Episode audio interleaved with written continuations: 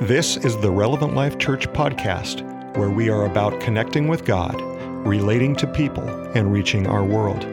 Tune in as our church goes through this week's teaching in God's Word. Amen, amen. Let's give Jesus one more round of applause. Hallelujah. Praise the Lord. You may be seated. Good to see you this morning. Welcome to Relevant Life Church. Welcome to Relevant Life Church Online. I know that today is a three, or this weekend is a three day holiday, and a lot of people are, are enjoying that, and we're play, praying blessing upon you for taking that. But I also know that there are many that are online watching, saying, Pastor Kevin, we're watching from home today for different reasons. So, welcome online as well, and we're so glad. I'm excited to be able to preach. You know, it's a, such a privilege, such an honor to be able to come and share this mighty word of God that none of us are qualified to do, but Jesus picks us to do. Right? How many know that? Would you say, say how many know that you're responsible to share the word of God? You're responsible. So as I stand and go, I'm not qualified, and you go, I'm not qualified, God uses unqualified people to do this, and that's what's exciting. I want to give you just a quick few announcements before I step into my sermon. Outflow, everyone say outflow. It's where we go into the streets and we preach the word with our lives. It's where we lead worship with our lives in our service, and we are in desperate need of help. Everyone say help. We need you. And if you have not gone on and signed up at this moment, we need you to go on and sign up at this moment. Um, there are two people that are gurus at the app. I've had lots of questions up today. Two people that are gurus at the app. One, number one, primarily being Pastor Allie, and she's sitting on the front row right here. And if you're having a problem with the app, would you see her? Um, I'm. She helps me all the time, and it's like it's very simple for people like her and complicated for people like me. Uh, so see her, see, see Julie. They'll help you out. If you're, if you're like overwhelmed with the app and you are desperate to sign up, Pastor David Charles back there in the red jacket running the media at this moment. So if the media fails today, it's his fault. Just calling it out right now, right? No. Um, anyway, he's the one that you can see, and we we desperately need your participation. We're about half excuse me, we're about half of where we, where we need to be. So if you don't have any plans, there's something for everybody. Would you just come and say, I want to go serve. I want to be, I want to be Jesus' hands and feet. And that's really what we're going to do. And we have a lot of fun doing it. Right? And then the second thing is our HVAC, our HVAC uh, campaign, and you see our envelopes on the back of both walls. South HVAC right now is and we desperately need your help in that area too. So one's a very practical need, one's a very practical need where we come, you come and serve. One's a practical need that you put your hands and your body into it, and one that actually you deep in, dig into your, your pocketbook and say, I'm going to give. And both of those are pleasing to God. Did you know that? Both of those glorify Him, and we desperately need your help with that. We're looking at a, approximately a $23,000 expense. Um, the equipment has been purchased, is going to be being installed here in the next month, and we're probably right around uh, 2,000 to $3,000 has actually come in. So we're quite a ways from the goal. So we need your help. We need you to step in and go. And can I tell you what's so amazing? I, Pastor Sasser did an amazing job last week in the announcement. We have achieved a lot more than this in a really quick amount of time. And we can give money away, and that's so phenomenal. I love to give to missions, but can I tell you that if we don't care about the mission itself, we're not going to be able to keep giving away to.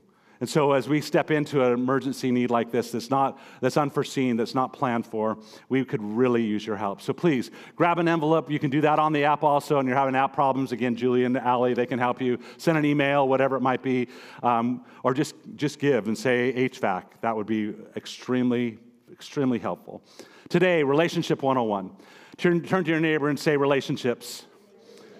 I hope that through this journey, through this process of preaching on this series, that you've gained something from the series of relationships. I believe that every sermon has created tension. Every sermon has created a challenge within all of us. Um, and what we even realized, I was telling Pastor Trent yesterday, that every sermon could be a series in itself. How many realize that it's just been a summation of that we've just like like just giving you important information and then walked away and going, hopefully you can figure this out. Uh, what I love about this fact is that God's word has an answer to all of these things. You know, isn't that, you know, we all have a Bible and we all have a book that we can turn to if we would just turn to for that information. So we've just brought it to try to bring it to a place like that. So today we're finishing up with that series. The series premises that every other healthy relationship flows out of your right and healthy relationship with God. It comes back to the very center of how am I with God? Am God and I okay? Am I responding to God right? Am I submitting to God like I need to submit to God? Am I relating to Him? Do I understand Him? Am I seeking Him? Am I pursuing Him? Is my relationship with Jesus Christ healthy or is it not healthy? Because I can tell you, if your relationship with Jesus Christ is healthy, your marriage is going to be unhealthy, your singleness is going to be unhealthy, your workplace is going to be unhealthy. Everything that we do, that life has to flow out of Jesus Christ, out of the origination with our relationship with God. Today, we look at our last topic, this topic of our relationship in our lives to work, and how does work apply to us? Uh, work in the sense of it, it, work is significant in a person's life. Work takes up a third of our time in our lifespan. The average American will work 90,000 hours in their lifetime. The average person, average American will sleep around 200,000 hours in their lifetime. They'll drive 40,000 hours unless you're a long commuter. The average person is going to drive 40,000 hours. You're going to spend 32,000 hours eating. And you're like going, yes, hopefully it's ice cream. If Damien, he's going to, hopefully it's cold cereal. Right? Yeah, he, our ice cream. He likes both. Uh, if, you're, if you're a TV watcher, the average TV watcher is going to spend 85,000 hours in their life. So we step back and we evaluate this thing going, these predominant areas of our life that we're going to spend the majority of our life is sleeping, working, watching TV. I don't know if that is true in your life or not. I don't know if that is the reality, but I can tell you that's the average across America today. And it, it causes us to step back and go, How am I living my life? Hopefully, it creates a tension for you to step back and go, hmm, well, maybe I need to, maybe I need to eat more. Maybe I need to eat less. Maybe I need to watch TV more. Maybe I need to watch TV less. Maybe you just need to get on your knees and say, Jesus, what is it you want me to do? As we come and we just present the truths.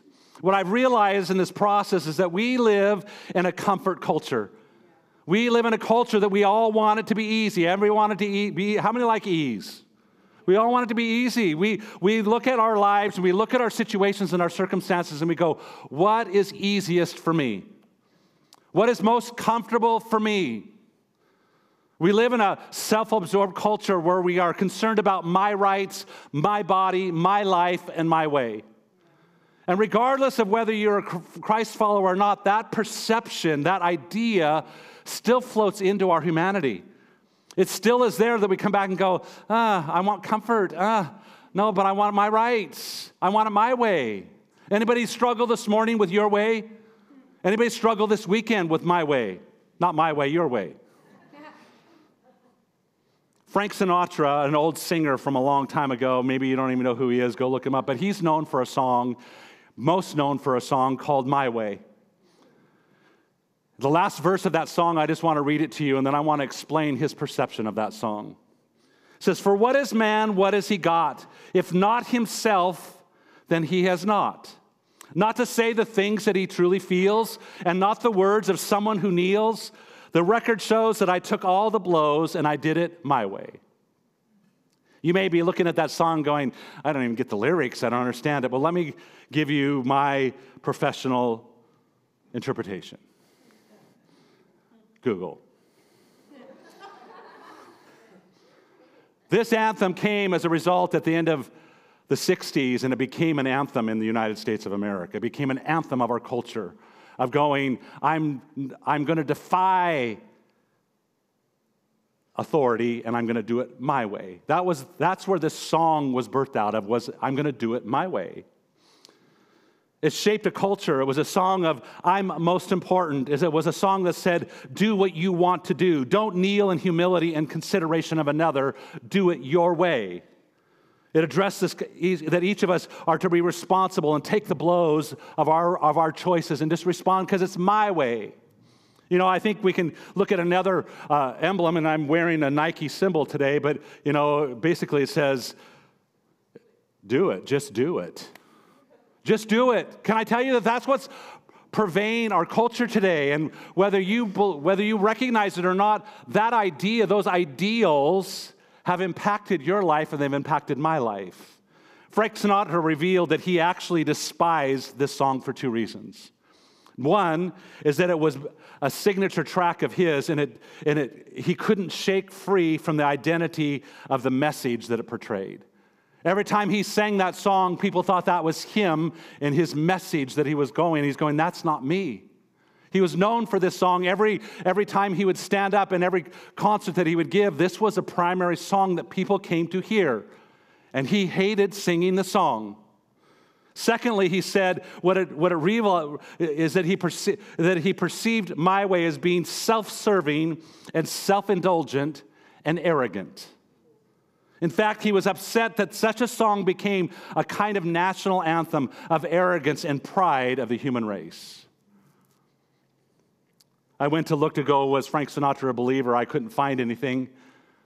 But I come back and go, whether he was a believer or whether he wasn't, there was a something in his moral fiber that's going, there's something wrong with my way. Today, this attitude has continued to grow in our culture and even impact people that are sitting in this room right now. All of us can address a situation or be we're impacted by particular situations that I want it my way. There's a definite tension in our culture between human rights and the rights of a Christ follower.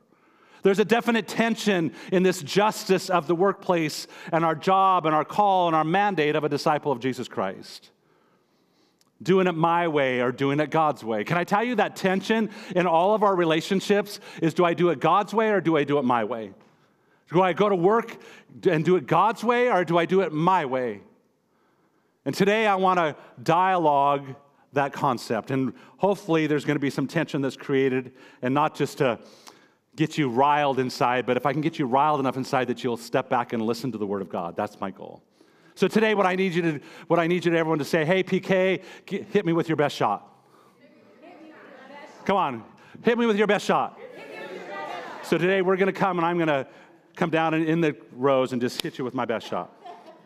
Today, title of my message Work, is it evil or is it holy? Can I tell you today that much in our culture, many people, maybe in this room or outside this room, look at work as being a necessary evil a necessary evil. We've undervalued, devalued this idea of a job. The primary audience today is anyone who's been empl- who is employed. raise your hand if you have a job. Uh, okay, uh, this the audience is anyone that is going to get a job. Raise your hand. If you don't have a job right now and you need to get a job, raise your hand. So all of you are employed, but not all of you raised your hands. Okay, maybe maybe you were employed, but you're now retired. Raise your hand okay? Maybe you are a, you're, uh, what am I looking for? You're self employed or you're a, a stay at home mom who is working with your children. Raise your hands. Everyone, everyone has something that we're doing, or you have something in your past that has impacted you. Anyone here ever been dissatisfied with your job? Anyone here being dissatisfied with the boss on your job? Anyone just been a Brittany, put your hand down.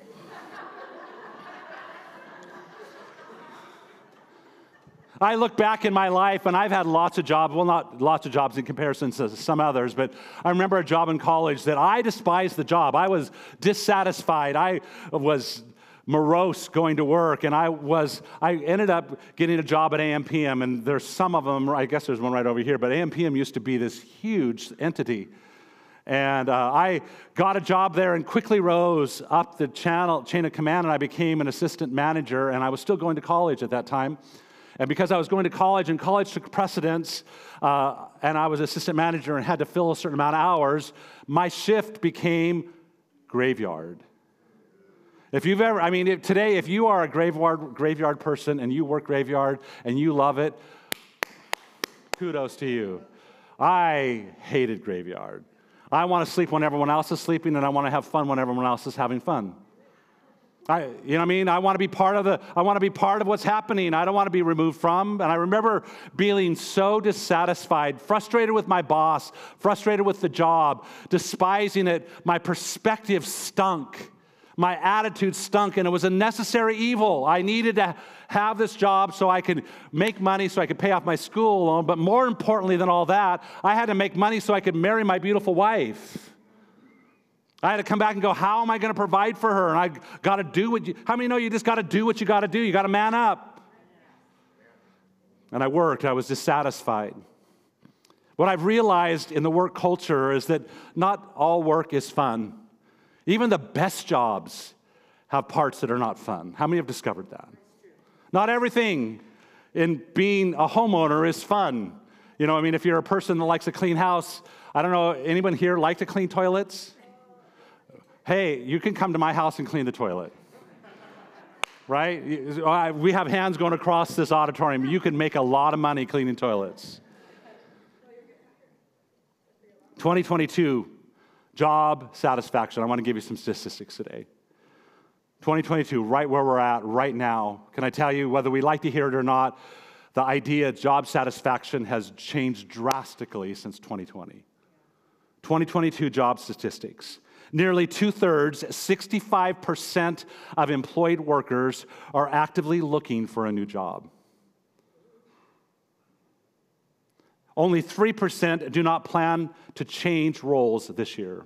47% are either dissatisfied with their job on some level, and 39% are simply glad to be employed. How many are just thankful that you have a job? Meanwhile, this is what's startling to me. Meanwhile, 16% rate themselves as sat, very satisfied with their jobs. Look around our culture today. 16% are satisfied with their jobs. 12% say they're passionate about their job. Can I tell you, as I go into workplaces, this, series, this sermon this week has really opened my eyes even to my attitudes and my perceptions and all that, going, oh, Lord, help me. But what I've realized is I've heard these statistics and then I step back and go, no, you can tell when someone is satisfied. You can tell when someone is passionate about their job. Have you ever been, been through a Starbucks line and you can tell someone that's just doing their job and someone that's like, or maybe they're wired on coffee, but man, they love their job? Just the aroma of the Starbucks would wire you. Much of what I have read, though, and this is what I want you to understand much of what I've read, articles, secular spiritual articles, that, that, that the foundation of all this comes back to the individual person's perspective and attitude. Now, right there, I just created a lot of tension. Right there, I just had people flip the switch off to go, but he doesn't understand, and I'm going to turn him off because he doesn't know what he's talking about. Would you please just open your hearts and allow Jesus to do something today? Because I can tell you today that there are people in this room that are dissatisfied, that are unhappy. There's people in this room that are passionate. There's people that are in between. And God today wants to do something in your life. God wants to shift something in your perspective and in your attitude. How many realize that whether it comes to a singleness sermon or a married sermon or a dating sermon or a parenting sermon or a child to parent relationship or a friendship, it comes back to perspective and attitude? Isn't that really what it is? And so when we step into this concept, what we've been doing throughout this series, um, intentionally but unintentionally, is basically giving you God's philosophy on all these things. And today I want to come and I want to bring God's philosophy on this concept of work. Before I can step into the sermon of how to work, how to are we to work, I think I need to clarify what is work. I need to clarify what is a theology of work. What's God's perspective of work? This idea of theology of work is the study of God and work or vocation. How does God interact with our work and how does God view work?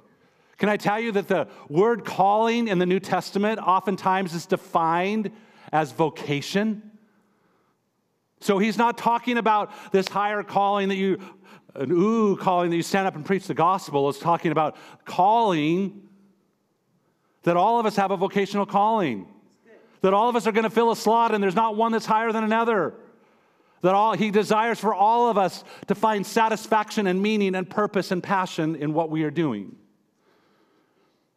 The biblical theology of work is that work was designed by God as man's earthly calling. Today, we can oftentimes sell ourselves short. We can come back and go, I'm just dissatisfied. And yeah, there's, you know, what's amazing is that we can switch jobs, and there's a lot of jobs open right now. So if you're looking for a job and want a different job, go find a job. But can I tell you that not, that's not always the answer either? And we're going to dialogue that today. But the Bible makes it very clear that work matters to God. Your job and how you do your job, your vocation and how you do your vocation matters extremely to God. It's not something that's a passive idea. So, just really quickly, I want to highlight this idea of theology of work. Number one, biblical views. Number one, God works, God Himself works. God Himself is continuing at this moment to sustain our world. God at this moment is continuing to be involved in your life and in my life.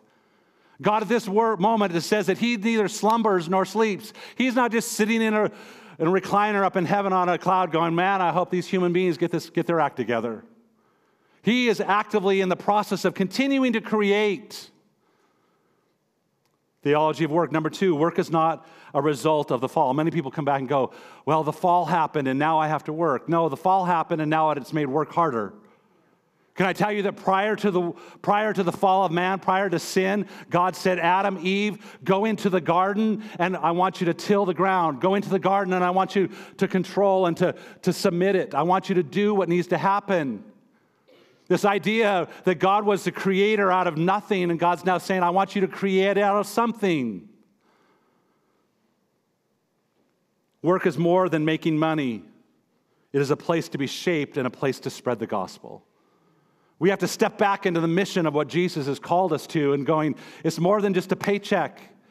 It's about, am I allowing myself to be shaped by the circumstances around me and am I spreading the gospel? Work matters to God now and eternally.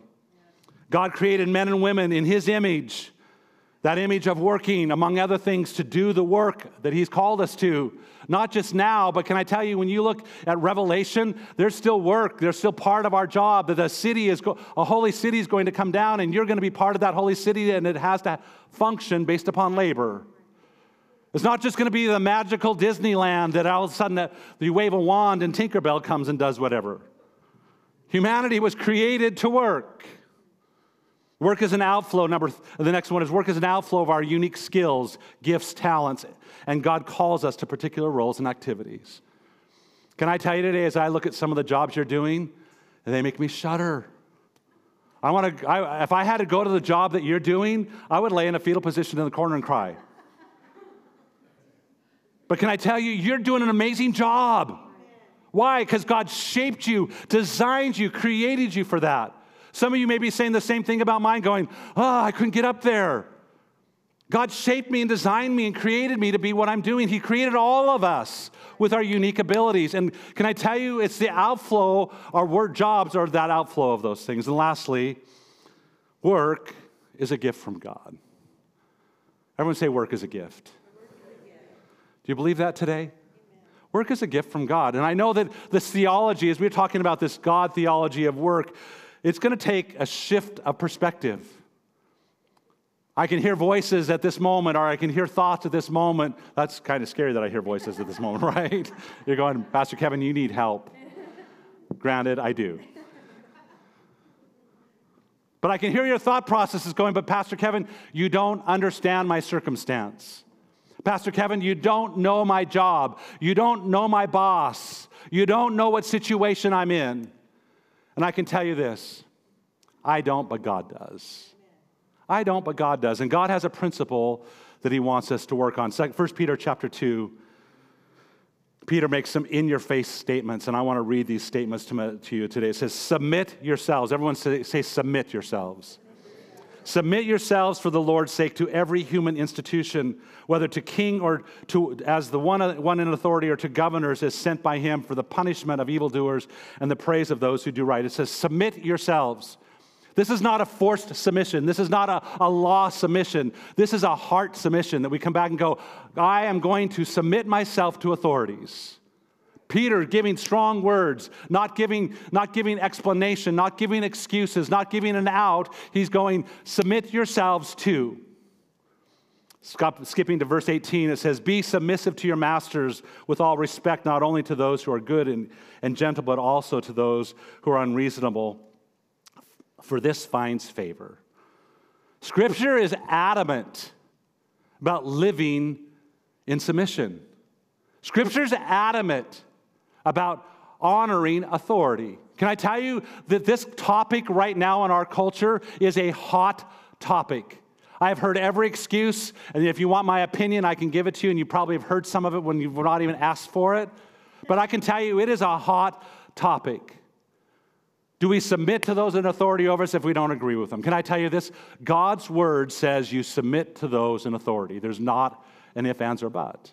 I will give you an if, ands, or but. If that submission to authority goes against your morals, goes against the word of God, not your feelings. Everyone say, not my feelings, but against your morals. If it's causing you to deny Christ, if it's causing you to not walk out obedience of God's word, but if it goes against your comfort, if it goes against what you think as your rights, can I tell you that's not Christianity? Because when you signed up for Christianity, you said, I die to my rights and I submit to the Lordship of Jesus Christ.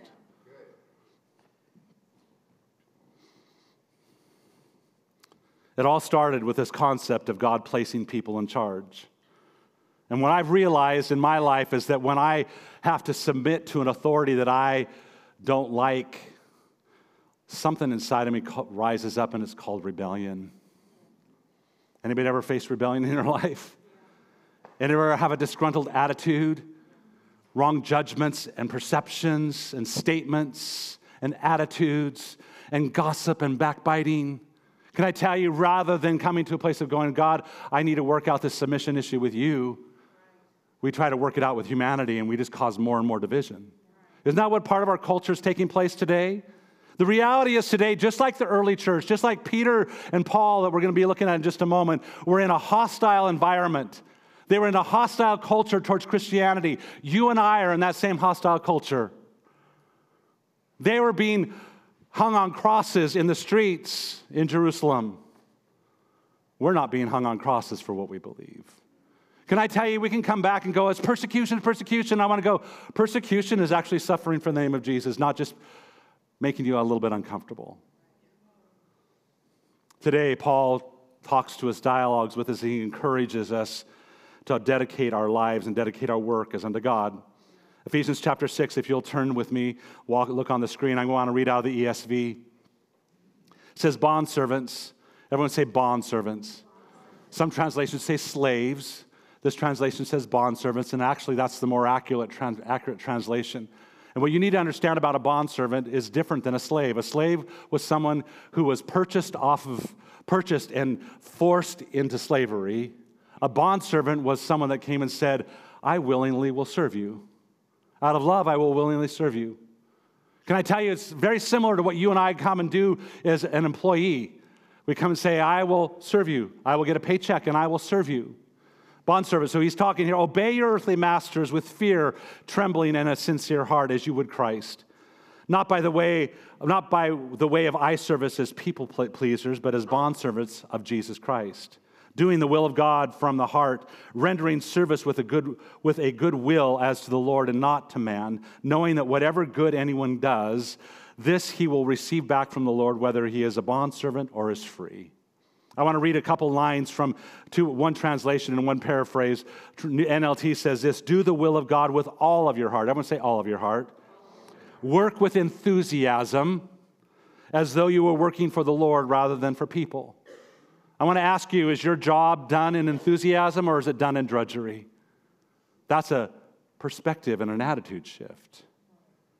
The message, a paraphrase, says this but work heartily as Christ's servant, doing what God wants you to work and work with a smile on your face. Everyone say smile. smile. Have you ever been to a place, uh, whether it's a grocery store or whatever, and the person's just, you're trying to have a conversation with her? You're like going, do they have a pistol behind the counter? Are they going to shoot me? Can I tell you, there's something that should be significant to us to go, how we work and how we are portraying ourselves is not just us, it's portraying Jesus. The apostle begins this section of scripture about bond slaves, and we talked about the love slaves. It's similar to us as employees, but in the first century, this idea of slaves and masters, half of the population of Rome were slaves whether forced slavery or bondservants. We're talking millions, millions of people that were slaves. Many of them became Christians. This Christian message did not come first to the upper and higher class, it came among the working people and even among slaves. Many of these slaves were highly educated people who had been captured in the war and brought to other parts of the empire and made slaves. They were not un- unintelligent, but they were still slaves. They were literally working for pittance for people. And the Christian message found its initial reception amongst the lower class, amongst the common working people. There were also among them the people that would call masters, the employers, and they had become Christians. And can you imagine with me that here um, masters would come into a church on Sunday and employ and servants would come into a church on Sunday and they're worshiping God and they're having celebration before God and they're coming and hearing the freedom that they have in Jesus Christ stepping out of a service and going back in to master servant roles. Can you feel the tension? Do you see what's going on? And they're coming back going, but I want to be free.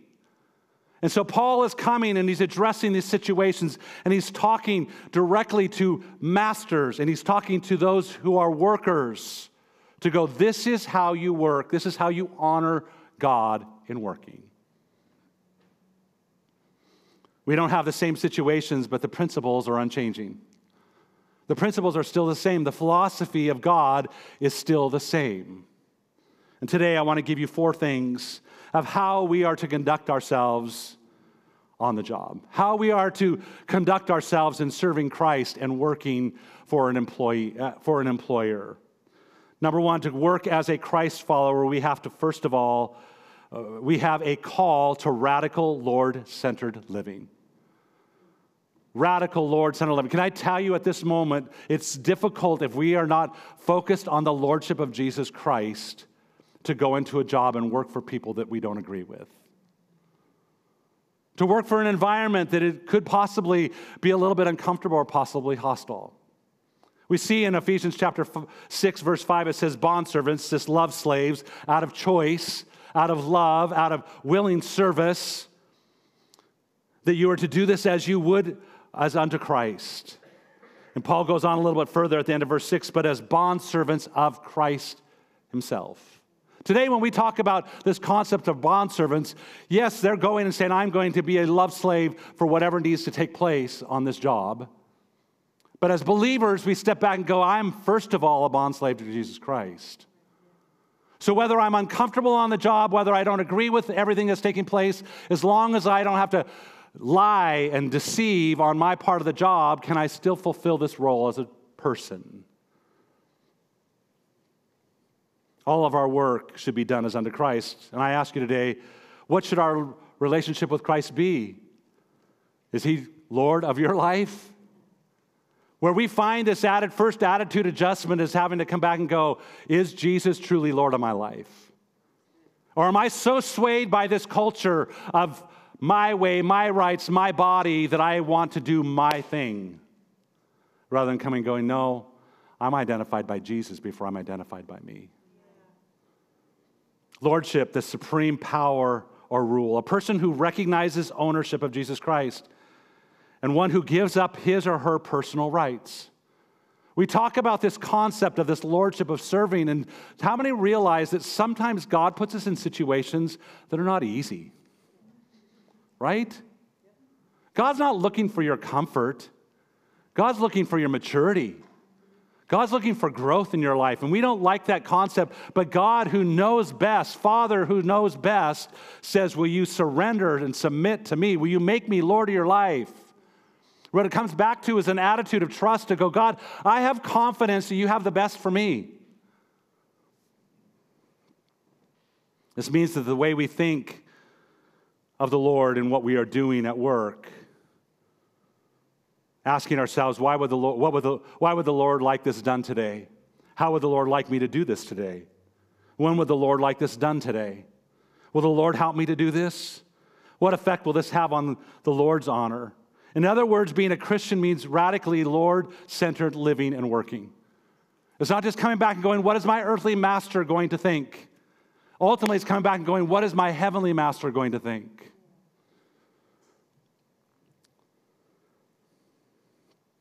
This concept of serving is to perform duties to attend to.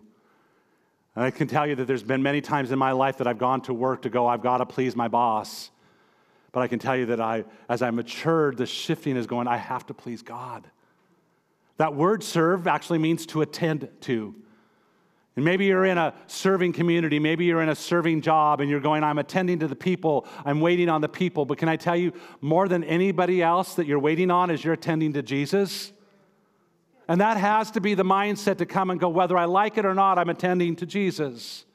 The test is not whether you can obey your boss, but how obedient you are to Christ. And each of us needs to come back and go, God, am I being obedient to you? Am I walking out in obedience on my job to you, not just to my earthly master, but most of all to the boss in heaven? Number two, to work as a Christ follower, we have a call to be a good person. Everyone say a good person. We all want to be a good person. We all want good people. We all think that we're good people. Can I tell you one of the biggest revelations to us as humanity is that we cannot earn God's salvation, we cannot be good enough for? There's a continual striving for goodness. There's a continual striving in our lives to earn, earn something, whether that's acceptance of a person or acceptance of God. And today you've been saved for, I don't know, for many years and you still step back and go, Am I doing this to please God? Am I doing this to earn God? 58 years old, I read divine revelation this last week as I'm sitting talking to my counselor, going, I've been so consumed with trying to please this that I'm not even asked, Am I pleasing Him? Ephesians 6, 6 and 7 says this doing the will of God from the heart, rendering service with a good will as the Lord and not as, as to the Lord and not to man. Goodwill is friendly, helpful, cooperative in feelings and an attitude. Going back to service with a smile. I ask you today, are you cooperative on the job? Maybe you're cooperative on the outside. Are you cooperative on the inside? It's not just cooperative in what you're doing, it's cooperative in attitude. It's cooperative in what's going on inside of your heart, what's inside of your life. Matthew chapter 5 says this Let your light shine before man. Why? That they may see your good works that they may see your goodwill. We're not in performance to go, someone pat me on the back. We're going, God, I want people to pat you on the back. And that's where it comes back and says, they may see your good works and not say, oh, what a good job, let me give you a promotion. That might happen. But that's not the reason. It says that they may glorify your Father which is in heaven. That they may step back and go, they're unique. They're doing something that's so remarkable. Man, they're working for this horrible boss, and I'm working for this horrible boss. But why is it that they can do it differently than me? Why can they have satisfaction and peace, and I'm in turmoil? I ask you today are you a person of goodwill? Goodwill displays kindness, the quality of being considerate of other people. Would people define you as a kind person? Can I tell you, I'd rather go to a kind person serving me than someone who's unkind. A person of goodwill is a person of grace, courtesies, having influence making space for other people's weaknesses and understanding. How many know someone of grace that you work with on the job and you're going, man, I like working with people of grace because they give me grace and I give them grace.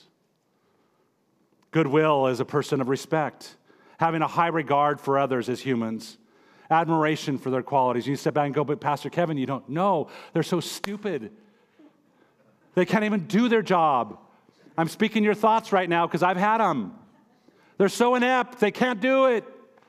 And God comes back and goes, Do you respect them as a human?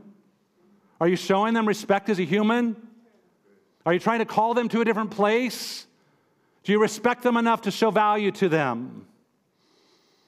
A person of goodwill is hardworking, shown by the energy that they pour into a work, shown by the commitment that they have. They're faithful to the task. You can give them an assignment and they, they complete it. You know those people on the job that you hear about the same assignment, you're doing yours and they're not doing theirs? A person of goodwill is a man or a woman of integrity, having strong and moral principles, not willing to cut corners, being honest on the job, being reputable in how you behave. A person of goodwill is a person who is loyal, who gives support, who doesn't gossip, who doesn't badmouth. Can I tell you, those are qualities of a good will as we step back and go, God wants you to be a good person.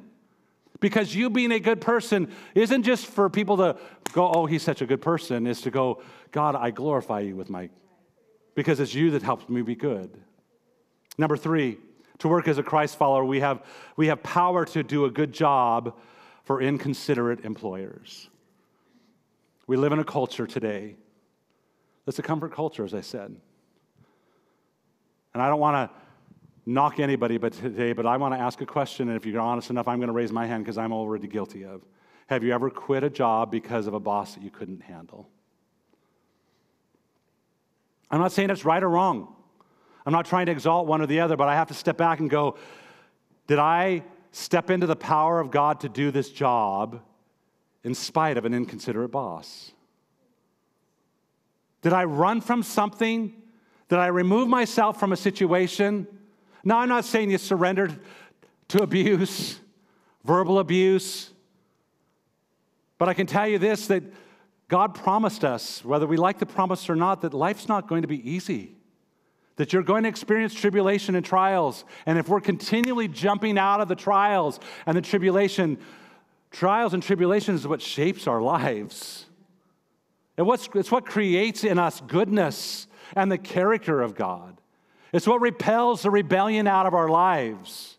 It's what causes us to step back and go, no, there's something broken in me. It's not just broken outside of me. Ephesians chapter 6 says this Slaves, bondservants, obey your earthly masters with deep respect and fear. He doesn't quantify going if they're worthy of. It doesn't quantify to go if they make me feel good. It doesn't quantify if they do it the way I like. It just says, earthly ma- obey them with deep respect and fear. Paul doesn't differentiate between good and bad, he just says, do it. Good bosses, bad bosses. I'm going to tell you don't take advantage of good bosses and don't resent bad bosses. The reason is, is because it has to come back into you to go, God, how am I processing this? How do you keep on doing good in a job with respect and with fear? You do your best work with all of your heart always, whether you like it or whether you don't. You're saying, well, Pastor Kevin, that's not easy. I didn't say it was easy, and Jesus didn't say it was easy. How many realized that as a result of the fall, work got harder? Work got less enjoyable. Now we have to go pull weeds rather than just reap the harvest. Paul's coming and he's aiming at the, he's trying to empower Christians with Lord centered motives to come back and go, what is the motive of what you're doing? This word motive is a reason for doing something, especially one that is hidden or not obvious. Can I tell you what the, the obvious motives is I want to raise. The obvious motive is I want a good job and I want to be in the corner office. The obvious motive is that I get promoted. Can I tell you that God's not coming and talking about what you can gain on a job? He's coming and saying, Is your heart motive right in how you're serving? How you step into a class and you teach your children, are you motivated with the right heart? As you go to your accounting job, are you doing it with the right heart? As you go to your Frito-Lay job, I'm trying to just pull different jobs out as I look across this room, going, are you doing it with the right motive? We have many motives that we can, when we go to work. And not all, not all of them are evil. Our motive is to go, I'm going to work because I want to bring home a paycheck to provide for my family. I go to work because I want to use my abilities and my passions. I go to work because I, I, I do want to gain a promotion. Can I tell you, those aren't wrong.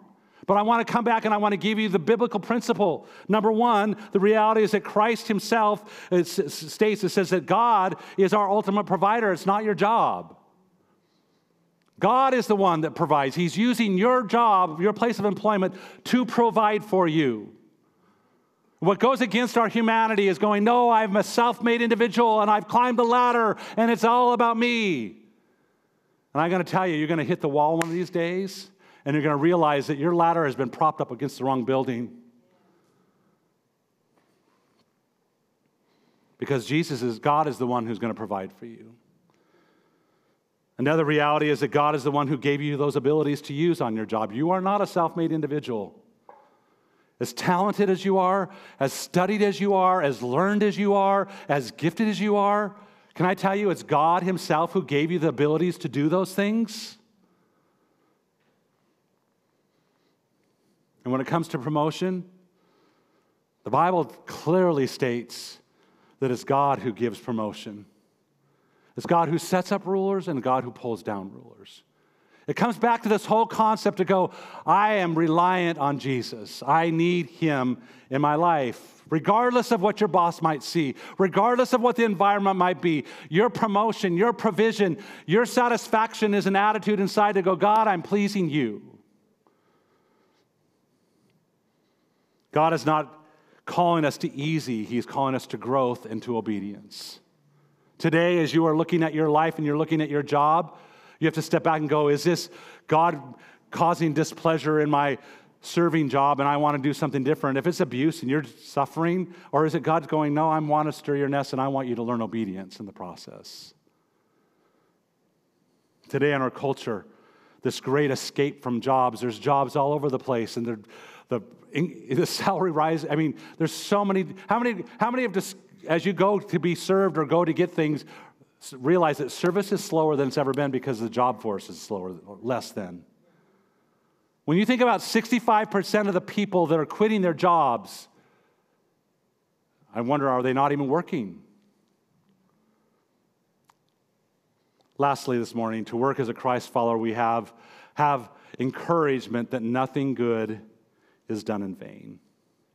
Can I tell you, this is probably the best verse of everything.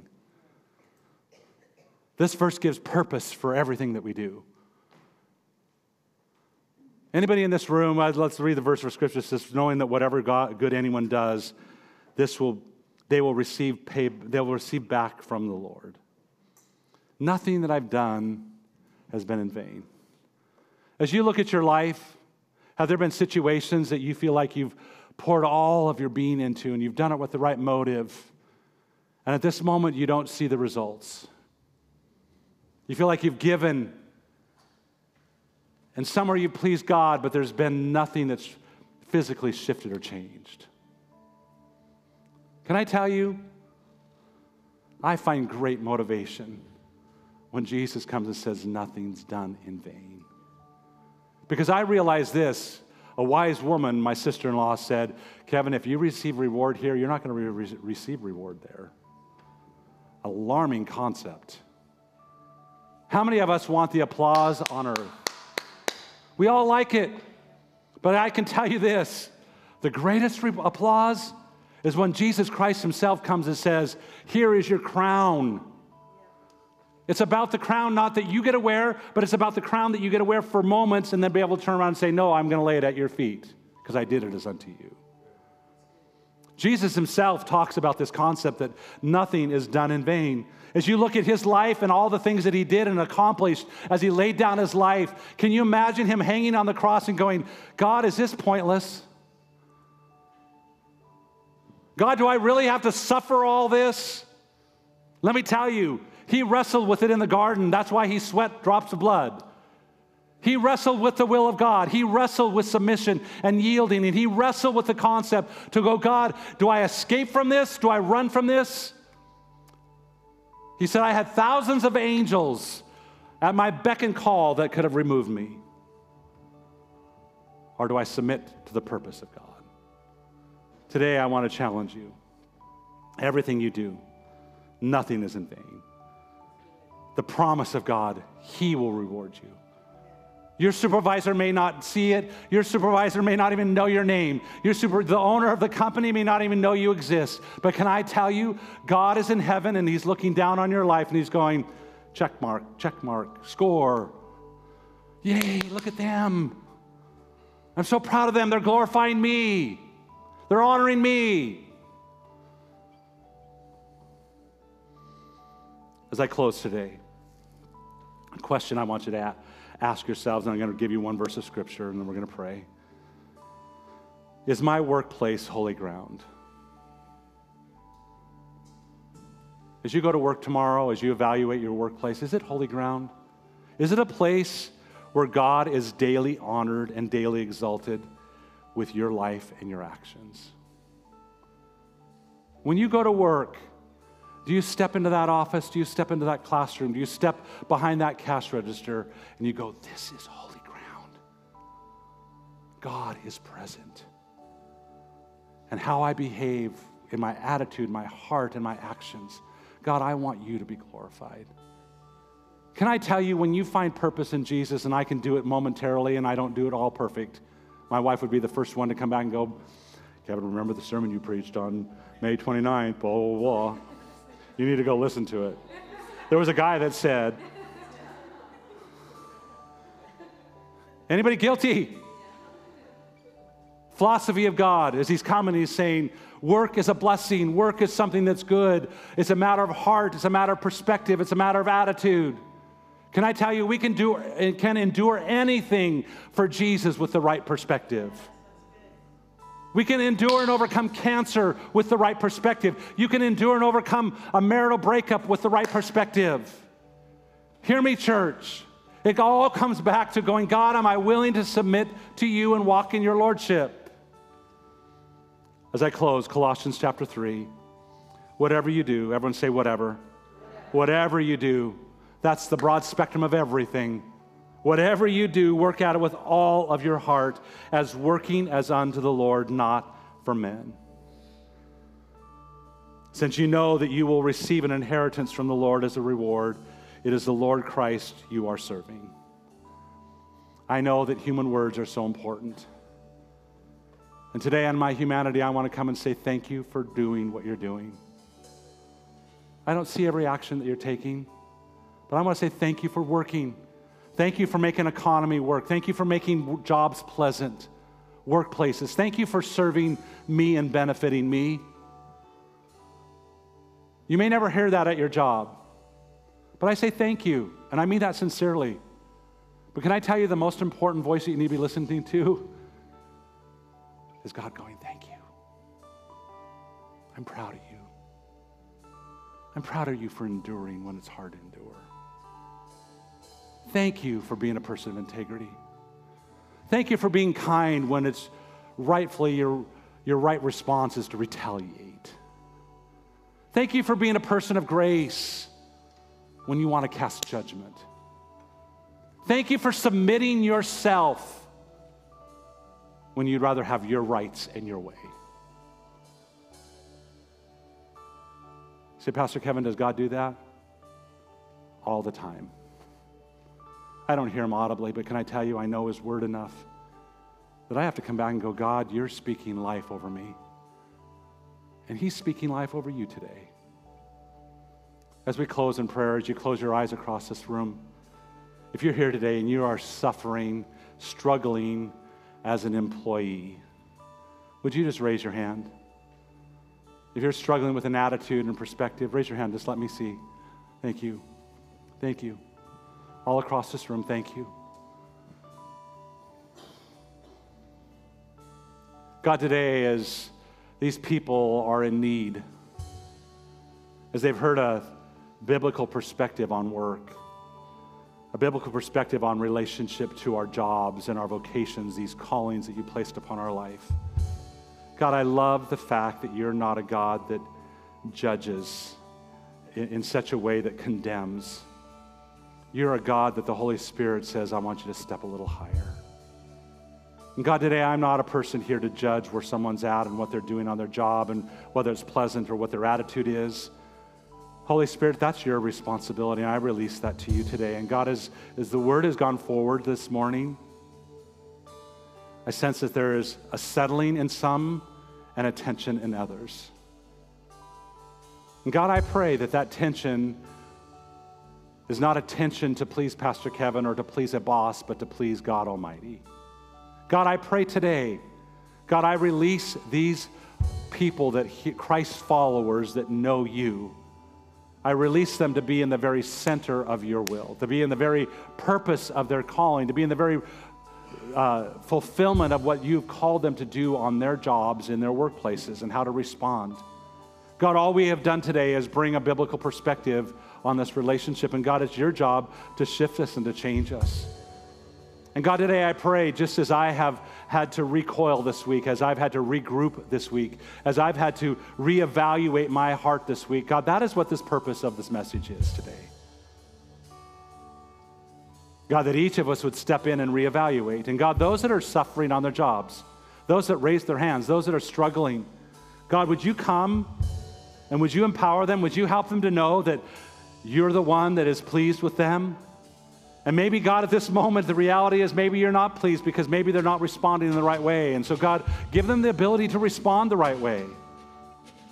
God, pour out your ability and your grace. God, I know that everyone in this room has been given a divine calling, a divine vocation. Everyone in this room has been given abilities and skill sets. We've all been given the ability to provide for our families. God, you even you, you even tell us, Woe be unto us if we don't work. So, God, work is of you. This is not something that is a necessary evil. God is something that's holy. And I pray for every person, whether they're in this room or whether they're online, I pray, God, that you would enable them, empower them, God, to see their job as a holy place, as holy ground. That as they walk into their communities, as they walk into their workplaces, they're carrying the message of the gospel of Jesus Christ. They're not just carrying the message, they're carrying the presence of God Himself. God, help them to feel the gravity of what they're doing. And God, I thank you for them. I thank you for their obedience. And God, we pray all these things in the wonderful name of Jesus. And everyone said, Amen, amen. If you need prayer this morning, our prayer team is coming at this moment. We believe in the power of prayer. We believe in the power of healing. We believe in the power of restoration. Maybe you need prayer for your job. Maybe you need a job.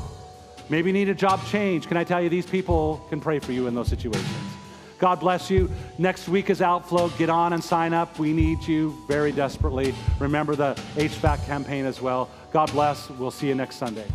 Here at Relevant Life Church, it's our mission to see people connect with God, relate to one another, and reach our world.